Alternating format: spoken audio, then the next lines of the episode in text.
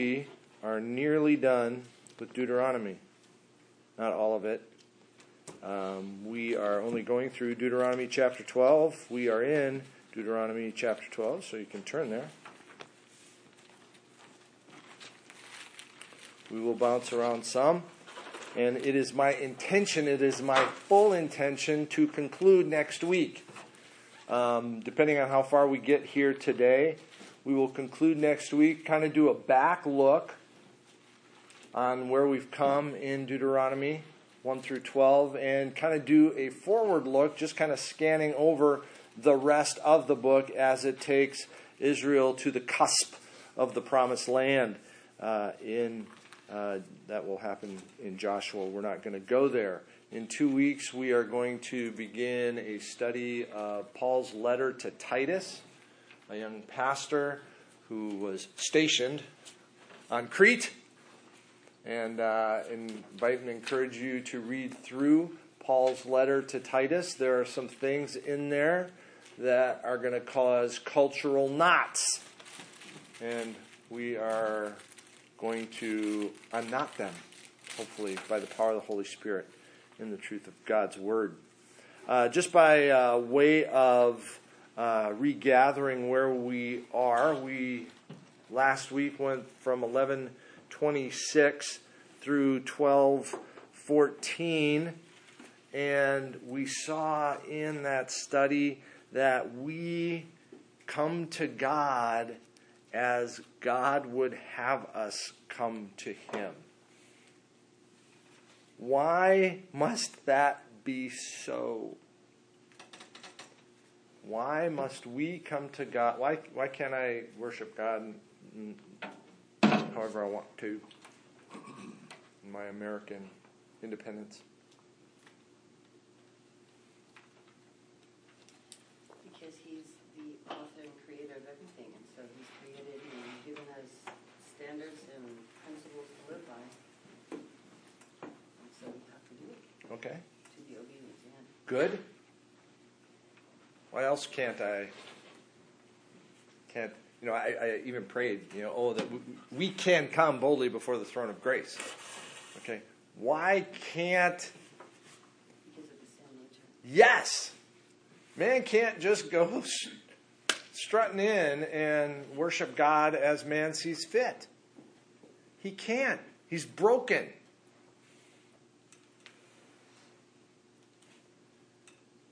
If he is redeemed, he is being conformed to the image of his son.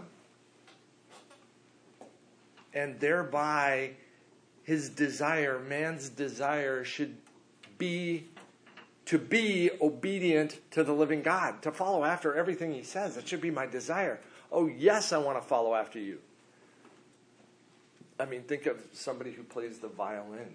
You know, if if I really was passionate about the violin and I had the opportunity to learn from a master violinist, you know, a concert violinist, uh, and, and I really desired that. I really desired that. Would I not do what they say? You know, would I not try to make my fingers work like they do and hold the bow like they do and, and whatever they do? You know? That, that should be my desire. That should come out. You know, I should desire to be like Him. And ultimately, the way this works out is God is glorified in this as His ch- children look like Him. We cannot come any other way. And we, as believers, know that the way that we come to God is how? Through Christ. Alone. In Christ alone, my hope is found. Christ alone. Sola Christus. Uh, we preached on that uh, a year, year ago. A couple years ago? A year ago. Through Christ alone. We cannot come any other way. So I have to hear God's voice in this matter. So, man, that, that was. That's one, that's one takeaway I really ache for everyone to take from this study. I must hear God's voice. I must follow after Him uh, as far as my worship is concerned. Uh, second point there uh, uh under last time was God cares that we rejoice. God cares that we rejoice. You know, that came up twice. It's going to come up again today as well. God doesn't just want us to come, God doesn't want us to go through the motions. We talked about this in our men's study on Saturday. You know, the man who found the treasure in the field buried it, and for the joy of that treasure, for the joy of that, went and sold all he had to procure that field and that treasure. For the joy. As you read through the Psalms, the psalmist isn't indifferent to the living God. There is a desire and a rapture for him. As the deer pants for the water, so my soul longs for you. We looked at uh, Psalm 63. Psalm 16 is another great psalm. I can't just, if, if there is not a delight for God in my heart, if there is not a desire for Him, that's a, that's a symptom. You know, that's like, that's like, a, that's like your left arm, you know, having a pain kind of going down your left arm. You go, something's amiss here. I want to have my heart looked at. There. Or, ooh, I've got this pain. A couple years ago, Tracy had a pain right there. Ooh, ooh, it's not going away. Well, let's go have it. Does this? Yeah, it hurts. Ooh, emergency appendectomy. Like right now. So, if I'm not desiring after God, that should be something. God calls us to follow after Him, not, not because He needs it. God commands our worship, not because He needs it. He doesn't. It is for us. He is our satisfaction. Only in Him are we going to find the fullness of joy. And so he, He's going, please come and follow after me that you would find fullness and satisfaction. You would find the intention of my creating you. And we also saw last week that God isn't merely concerned about spiritual things. God does care about the physical things. Probably the greatest way that we know that is Jesus Christ is in physical form now. God inhabits physicality. He created a physical universe in which man exists. We looked at the fact that God seemed to care, and we'll look at it again today about where you, where specifically in place, in space time, where you worship. He's actually concerned about the time as well of, of their feasts, where you would eat it, and when you would eat it, that you would enjoy it. So, as we move on today, he's going to talk more about the feasting of, of his people. Um, Arnold, would you read verse 15 of chapter 12? However, you may slaughter and eat meat within any of your towns, as much as you desire, according to the blessing of the Lord your God that he has given you. The unclean and the clean may eat of it, as of the gazelle and as of the deer. Okay? That a complicated thought there in verse 15? What's he saying? You can eat meat. Yeah. Eat. Eat. Go ahead. Now, now, Well, let's let, let's unpack this a little bit further. Um, notice the descriptor of of their provision. How have they been provided? According to the blessing of the Lord your God. Yeah. I mean, why do you have anything? Why do you have anything, God? How much do you have, God? How little do you have, God? And so, according to the blessing that God has brought to you, eat. How much? As much as you want. Okay? What is this not saying? It's not saying eat pig meat. Okay? That's good. Because we'll get to this kind of in the next verse. There, there are dietary restrictions. God is not going, He's not unleash the bulls. You know, He's, he's just not open wide the floodgates here at this point. He does in the New Testament, opens it wide to us. Okay, to believers.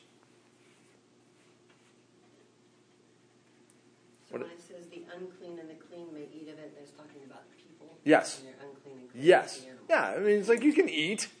We're just talking, we're talking dinner here. We're not talking sacrifice yet. Okay? But one thing he's not talking about, he's not, when he says eat as much as you desire, he's not talking gluttony. Okay? Uh, discipline and restraint is huge in all facets of life drunkenness, gluttony, pleasure, all of these things we can take to an inordinate level. And none of these things are good.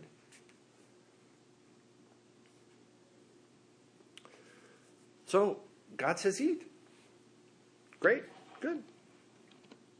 You know, some some may have been wondering because of the restrictions placed on them, but God goes back to give them the boundaries with regard to their eating. Verse 16, Elaine, would you read verse 16? Only you shall not eat the blood. You shall pour it out on the earth like water. Okay. What's the problem with blood? Life of the animal. Yeah. In the New Testament, in Hebrews, it speaks extensively about the blood, life in the blood. Without the shedding of blood, there is no forgiveness of sins. And so the blood is to be poured out.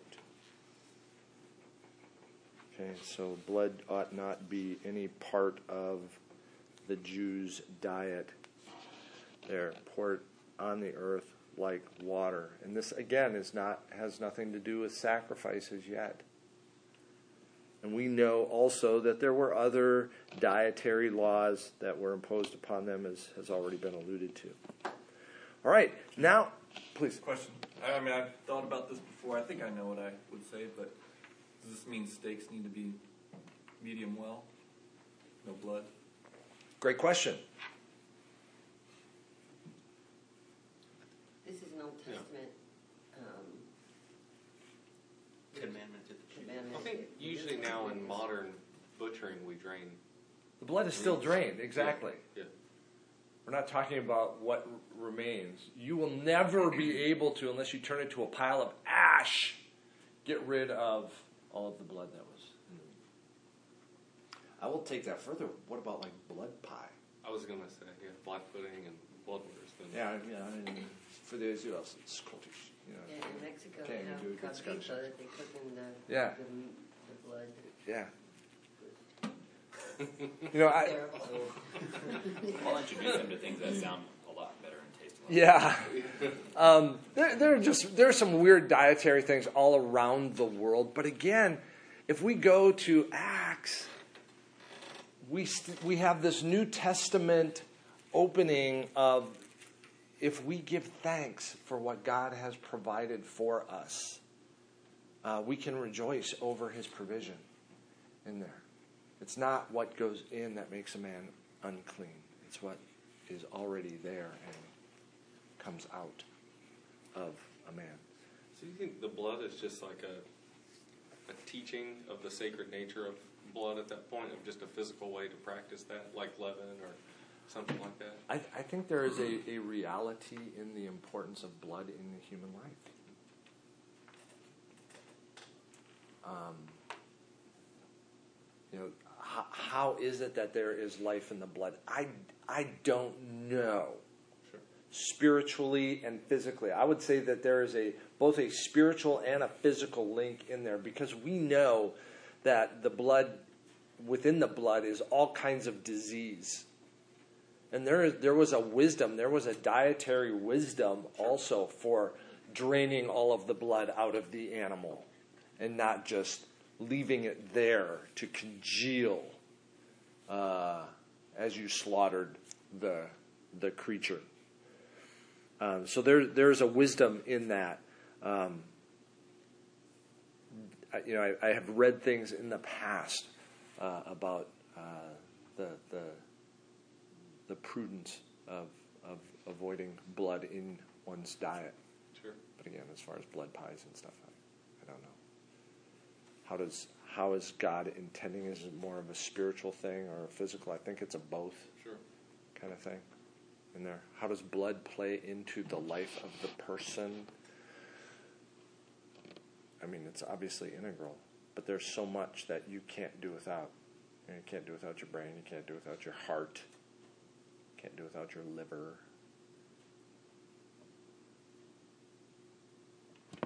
Any thoughts on that before I move on?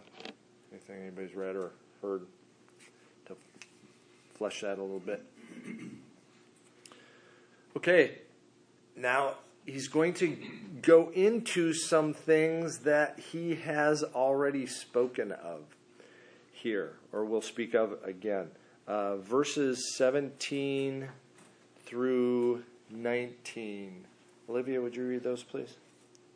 You may not eat within your town the tithe of your grain, or of your wine, or of your oil, or the firstborn of your herd or the flock, or of any of your vow offerings that you vow, or your free will offerings, or the contribution that you present. But you shall eat them before the Lord your God in the place that the Lord has, God has chosen will choose. And you, your son, and your daughter, and your male servant, and your female servant, and the Levite, Levite who is within your towns. And you shall rejoice before the Lord your God in all that you undertake. Take care that you do not neglect the Levite as long as you live in your land. Good. So we see we see the dietary restriction in verse 16. We also see here now the ritual restriction with regard to what they eat as far as their sacrifices and the offering of their sacrifices. Where could they offer their sacrifices? Wherever the Lord named. Yes. When he said, there, that's the place, that's the place they would sacrifice. Okay, as they moved through the desert, as they wandered, where did they sacrifice? Wherever they were. tent? Wherever they were, sort of. Wherever the tent was set up. Yes, wherever the tabernacle. Which God specifically established, set up, and Yeah. put into place. Yeah. How did how did they know where to put the tabernacle? Yeah, wherever he stopped. You know, God was with them. They saw the manifestation of his presence in the pillar of cloud by day and the pillar of fire by night. And as the pillar loitered, they loitered. It moved, they went, time to pack up. Time to go. They packed up and they moved. And this is where the sacrifices were brought as God explained to them. Okay, so so really very simple, and it would be another 500 years almost ish before the temple was set up. Now, from the time of Moses in about 1500 BC to the time of David Solomon at about 1000 BC is about 500 years. So, you know, they are still offering it in the tabernacle to that day. We get no indication in Scripture that God is telling them to build a temple any time prior to that when God finally lays it on the heart of David to build God a temple. But up until when they, when they conquered the promised land, trying to remember if they, did God tell them to set up the tabernacle at one particular place and it stayed there then? We do not we do not get a a specification on where the tabernacle was to be. Um, I actually just read this morning of a situation in Joshua where, in Joshua chapter 22, where this, this very commandment came into play. Because when they had peace in the land, and uh, Reuben and Gad and the half tribe of Manasseh were told that they could go back to the east side of the Jordan and take the land that was allotted for them over there, you know, because they had served their military duty in the promised land. They were like, great. And they went over, and one of the first things they did was they built a humongous altar just on the east side of the Jordan River. And Israel was like, what? are you doing? Man, you know, everybody got themselves ready for battle that, you know, here Reuben, they're thinking Reuben and Gad and the half tribe of Manasseh are going to be sacrificing their sacrifices on this altar instead of in the tabernacle. And uh, uh, it, the, the response of, of these people is beautiful. Uh, their response was, and it was neat that they didn't just go to war.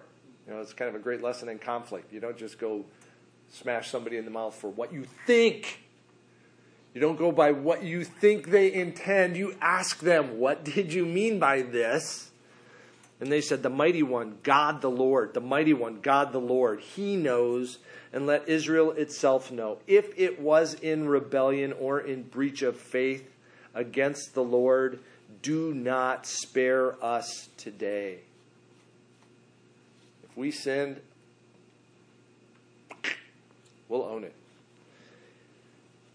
It says, Do not spare us today for building an altar to turn away from following the Lord. Or if we did so, to offer burnt offerings or grain offerings or peace offerings on it, may the Lord take vengeance they understood that they were not to simply offer wherever they wanted to offer.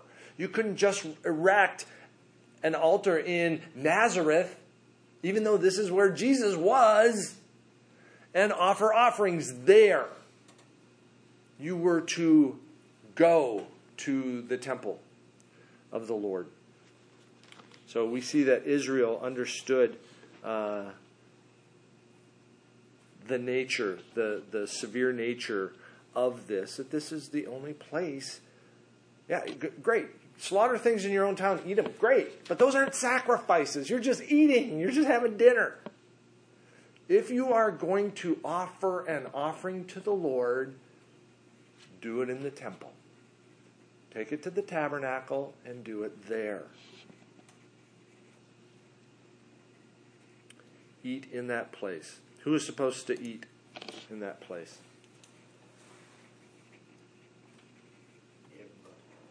Everybody. Everybody Everybody who? Who everybody? Entire family, the staff, Good. and priest. Good. You know, so when you went, take with you your people. Take with you your family. Take with you those who you hired to take care of your stuff. What's with the Levites? They were not given an inheritance of the land, so therefore they were to be taken care of That's by the rest. Okay. So so think about this. The Levites were given towns in each of the territories. You can read Joshua to read about the allotments to the Levites there. And so if you have Levites living nearby you had a responsibility to them. How long do you think Israel took care of that? I mean, it has to be an active choice to go hunt down the Levites and go, hey, we're going to offer a sacrifice, come with us. You know, how did they apportion which families of the Levites went with whom? You know, did, who did did one family always go and they always ate well? And you know, I, I don't I don't know. It doesn't doesn't play that out. But some some of the some of the, the laws you go, wow, that that might have been a challenge. But it's reiterated in verse 19 take care that you do not neglect the Levites as long as you live in your land. Why did the Levites not get anything? Well, they got something. They didn't get land though. I mean, The Lord said, I will be their portion.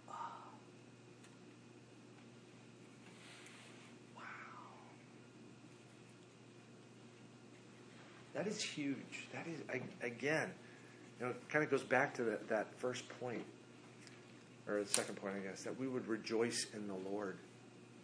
That we would rejoice in the Lord. That it, that the Levites went, man, we get to serve the living God. We get to serve in the tabernacle. We get to serve in the temple.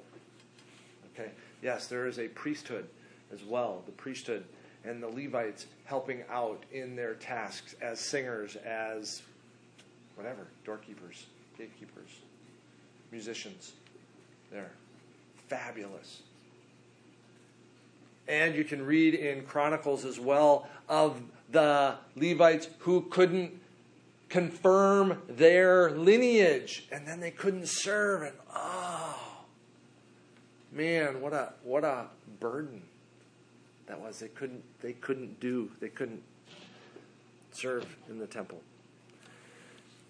and in verse back, and I'll back up from verse 19, just a half verse there. Again, we see the the R word once again put before us. We are to rejoice in the Lord in all that you undertake. And here he's talking about the sacrifices. Rejoice in this opportunity to come and sacrifice before the Lord. You know, and and that re- again requires consideration. I have to think about what I'm doing because it can be so easy to go through the motions. What in our worship do we do that is very easy just to go through the motions?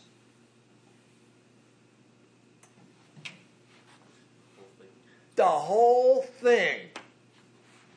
Okay? There, there's the general answer. I mean, just coming on Sunday. Why? Because I always do, and everybody expects me to be here. And if I'm not here, they're going to call me up and go, "Why are you not here?" Blah blah. blah. You know? Oh, okay, I'm just going to come. But when you get here, specifically in the worship, let's go specifics. What are some things that we can go through the motions on? Okay, I've heard this song before. Da da da da da da. the scripture reading that we read during the service, you were not even paying attention to it.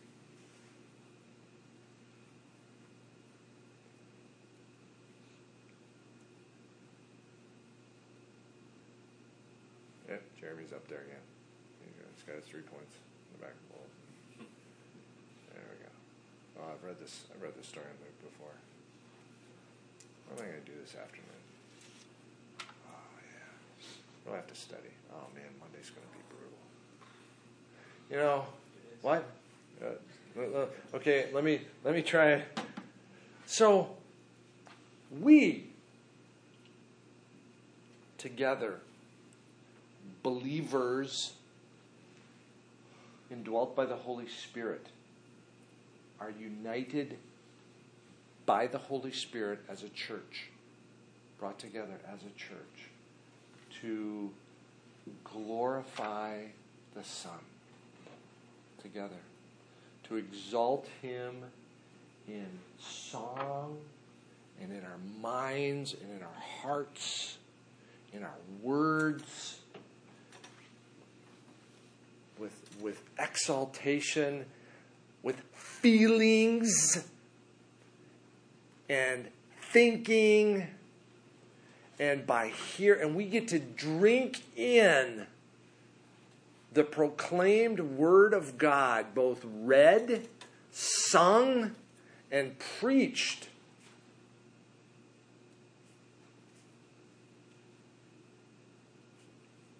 and we can just go through the motions and it can become rote. And so it has to be considered. I have to consider my worship that it that that I do rejoice that when I come I do rejoice in what God has done.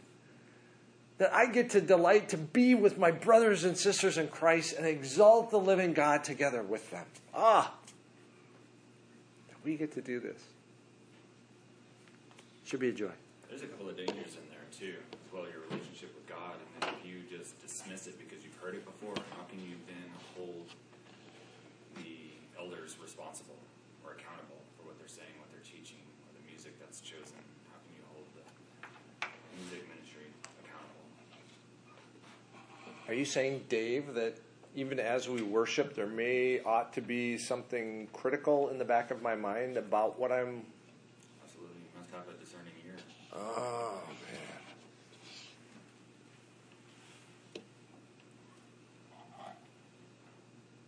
So as I worship, I need to be discerning. That doesn't mean I sit in judgment all the time. You know, that's not, I don't come to church to go, okay. You know, where, where, what am I going to be able to critique today? Yeah, that's not, that's not my point. But I need, I need that because he is fallible. He is fallible. Thou art fallible. You are. And so we have to we have to take care with our counsel and our and our songs. And our songs. And we've we've pitched some songs before God. Eh, eh. So if you if, if we're going through lyrics and you're going, that that was kind of wonky. What he said there. Actually, there's a big, there's a popular Christian song out there today. There's a big to do about it, and John Piper actually weighed in on it. I appreciated his counsel in that. I can't remember the name of the song uh, right now. Um, all right, responding to blessing. Uh, moving on. Uh, verse 20, Corbin. When the Lord your God extends your border as he promised you, and you say, I will eat meat, because you desire to eat meat, then you may eat meat, whatever you desire. Okay. First part of this. First part of this verse. When when the Lord your God enlarges your territory. When? What is presumed in that? It's going to happen.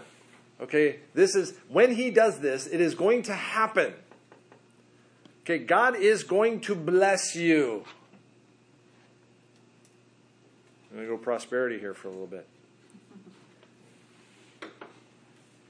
Israel was promised this. Is God going to bless you? Yes, absolutely. Absolutely. How do you know this? Why can you say such an audacious thing that God is going to bless you? Let me, let me back off from that first. Is God going to bless you in this life? Yes. Yes, absolutely. The blessing might not be what you think. Absolutely. Might not be territories and herds. Yeah. You know, I might not get the cattle on a thousand hills. Those are his. He apportions those to whom he sees fit. Does God promise to provide for you? Yes. Yeah. You know, t- don't don't worry about what you're going to eat or what you're going to drink or what you're going to wear. The Lord knows you have need of these things.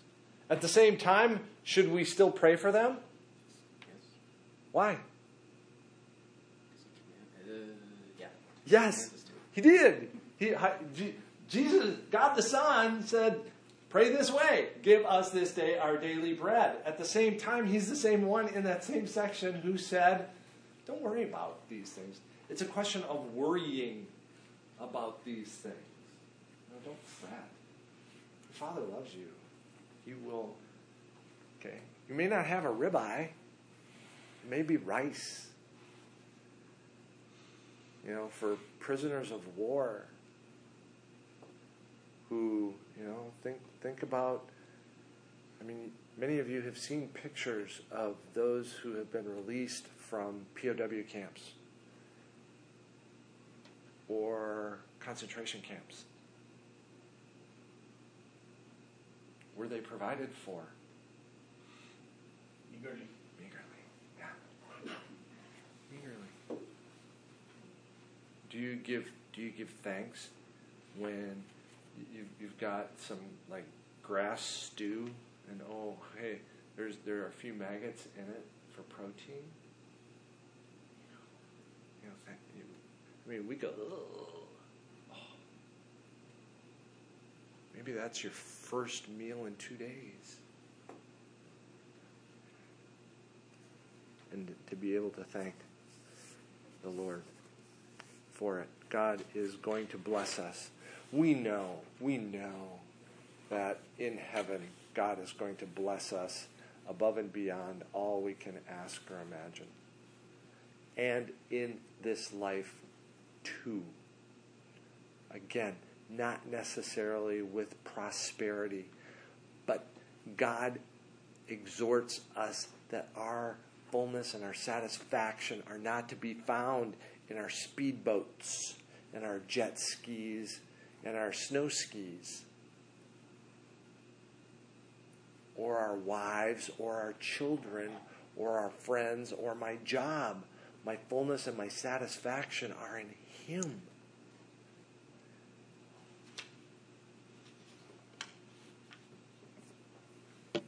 And therein will I find blessing upon blessing in all of the other things that He does allow to come my way. Because He is my strong tower.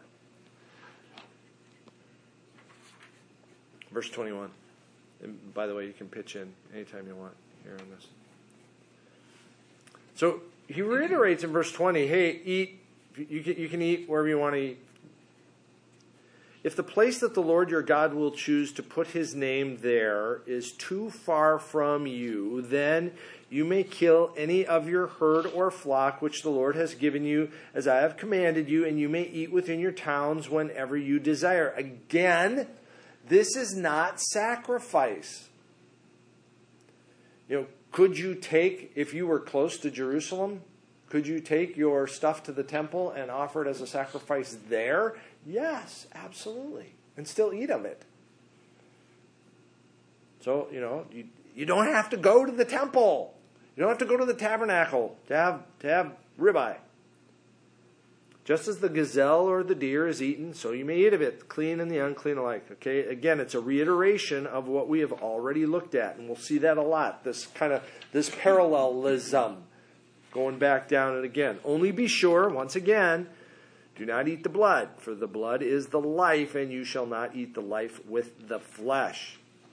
You shall not eat it; you shall pour it out on the earth like water. You shall not eat it that all may go well with you and with your children after you when you do what is right in the sight of the Lord. Go, what? That, that, that it may go well with you and your children after you. Okay, I can understand that in my obedience that it would go well with me. How is my obedience going to affect my children after me? Or my disobedience? Well, you're an example to your children, so if you tell your children one thing but you're doing something else, then Monkey see, monkey do. Monkeys.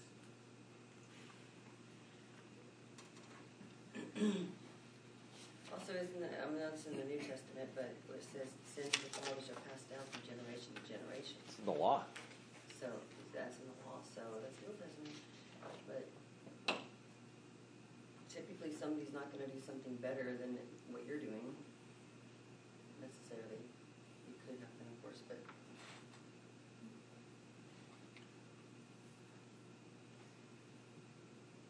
This is a natural consequence. A child is born out of wedlock. The dad merely served as the impregnator, was never seen again. The child grows without a father. The child, not surprising, becomes like the father. He has no father figure to guide him, and so he becomes an abuser and user of women.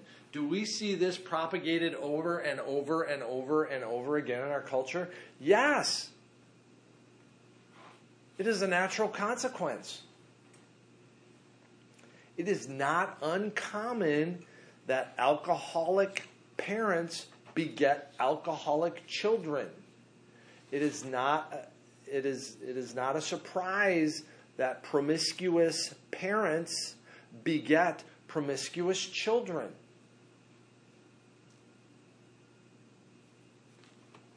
Passive worshippers. That that that the the parent that merely goes to church begets the child that rejects it completely. Oh, why are children leaving the church wholesale? Because they're not getting anything in it, first of all, and the parents aren't getting anything out of it or giving anything to it. Church is merely an activity for them and not one that means very much to them. You know, this is. There. Who said it? Who said no man is an island unto himself? Robert Burns. Come on. Come on, you homeschooled kids. No man is an island. Un- no man is an island unto himself. My sin is going to affect you. It will. All of you. Why? Because I'm teaching you. I'm sorry, I didn't hear part of that. My sin will affect you. Why? Because I'm teaching you. I'm an elder in your church. Your sin will affect me. Why? Because you are a part of the body of Christ. It will. How much more so in our families? Okay, do not think that your sin is merely just you, man, just me. No, it's not. It affects all kinds of people. But also, our obedience blesses not only us, but all others that we touch. Um,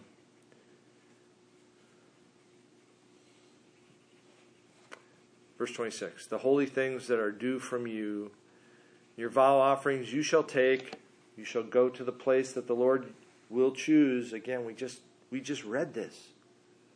We just read this. Why is he saying all this again? It's a different subject. No, it's the same thing. It's an, it's a it's an emphasis. It's an emphasis. You know, all of what we read in 15 through 19 is reiterated again in 20 through 28.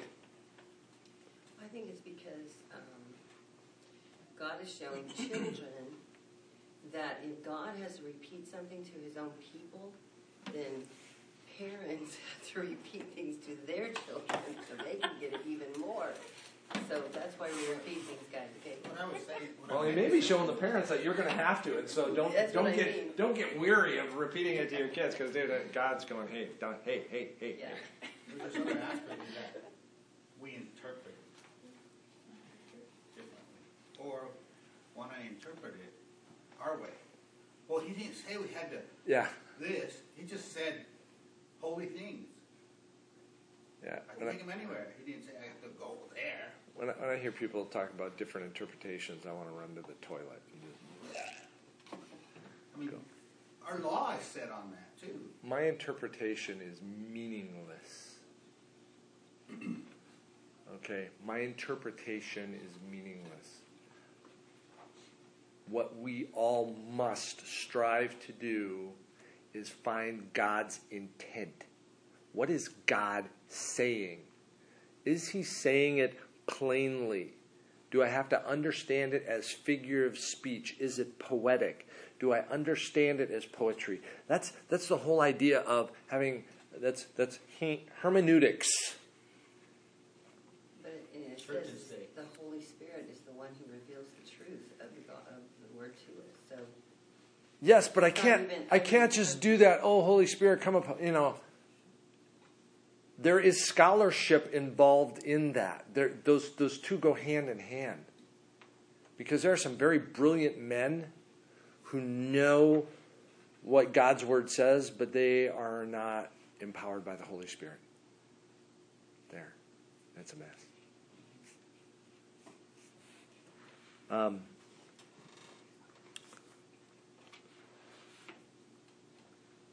verse 28. We'll leave with verse 28 here today, and then we'll, we'll do 29 through 32 and, and wrap up our study in Deuteronomy next week. Verse 28. Let this, let this stew in your heart. Be careful to obey all the words that I command you, that it may go well with you and with your children after you forever, when you do what is good and right in the sight of the Lord your God. God commands us because God loves us. God wants what's good for us. And so he commands us to follow after him. God wants our best. Our best is him. Do we believe it? If we do, then we will. We will. Be careful to obey all these words that I command you. Again, the blessing that comes from it. Um, I want you to think on the topic of idolatry as he closes out. I want you to think about how does it play in your life now. Read you can read 29 through 32. Think about it as it goes into the New Testament and how can the church be susceptible to idolatry. Any final thoughts, questions on right worship of the living God? You this morning.